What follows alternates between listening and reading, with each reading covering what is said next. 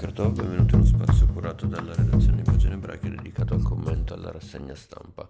Oggi in evidenza l'addio a Boris Pachor, il grande scrittore di lingua slovena e voce di eh, memoria scomparso all'età di 108 anni, eh, un'esistenza mal, mai rivolta all'indietro, anche nell'età più tarda, sempre contemporanea in confronto col proprio tempo, gli splendidi libri che ha scritto anche sulla sua esperienza del lager, da cui è uscito segnato ma illeso nella sua energia combattiva. Così Claudio Magris, ricordando appunto eh, Pachor sulle pagine del Corriere della Sera, una vita lunga, iniziata a Trieste nel 1913, passata a combattere contro i totalitarismi e celebrata dai principali quotidiani italiani oggi. Il Corriere della Sera, tra gli altri, oltre appunto al ricordo di Magris, eh, che tra l'altro spiega come Pachor abbia sempre difeso la sua gente, gli sloveni, anche quando ciò era duro, rischioso e duramente impedito, ma non è mai stato un nazionalista. Ricostruisce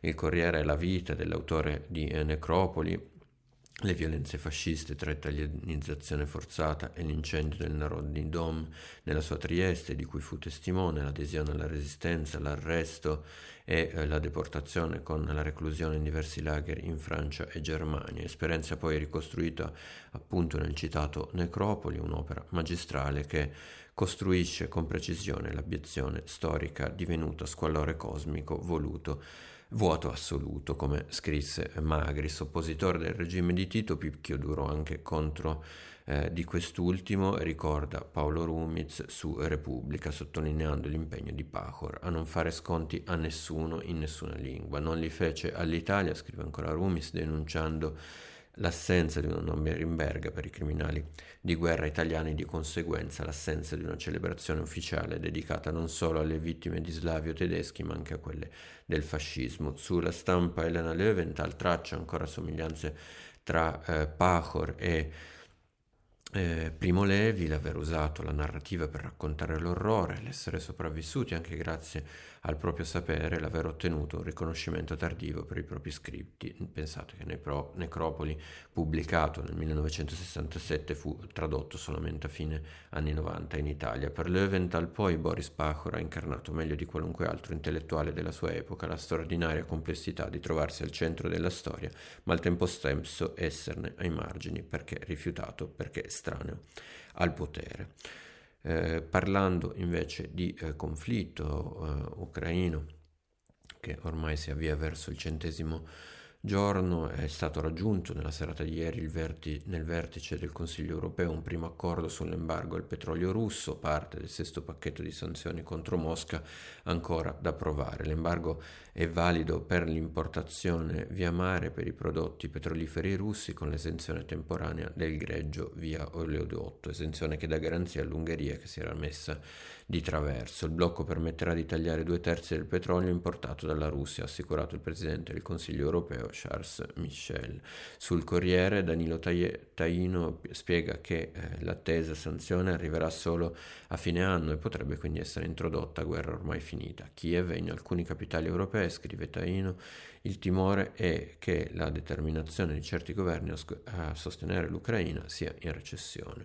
Intanto a proposito di sanzioni, sul foglio si parla delle analisi del docente di Yale Jeffrey Sonnenfeld che, date alla mano, ha dimostrato come le azioni delle diverse aziende per isolare l'aggressore russo abbia conferito alle aziende stesse un valore aggiunto. Per Sonnenfeld questo dimostra che fortificare la pace nel mondo, proprio come fortificare la democrazia, è una parte del dovere aziendale.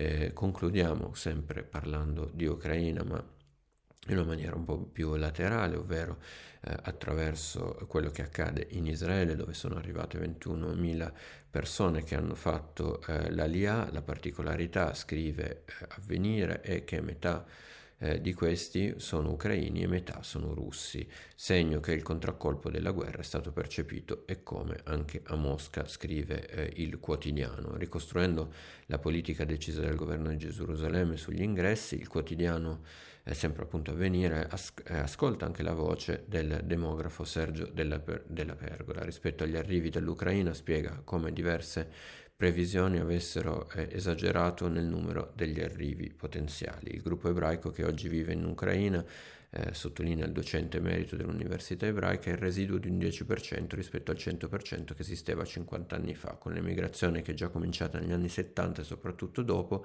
con il collasso dell'Unione Sovietica, la grandissima maggioranza degli ebrei se n'era già andata via eh, gli ebrei rimasti sono molto integrati, assimilati, era prevedibile che scegliessero di non partire. Molti poi appartengono agli strati sociali più alti, pensiamo al presidente Zelensky, e non hanno alcun interesse in andare via. Dovendo farlo, preferiscono restare in Europa, rivolgendosi a paesi più vicini come la Polonia, la Germania.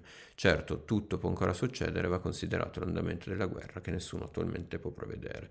Per Della Pergola rimane poi valido uno dei principi alla base dell'economia israeliana. Chi arriva è eh, una risorsa risorsa. Io vi ringrazio per l'attenzione, il nostro Bocartov si conclude qui, vi do appuntamento ai prossimi approfondimenti a cura della relazione di pagine ebraiche.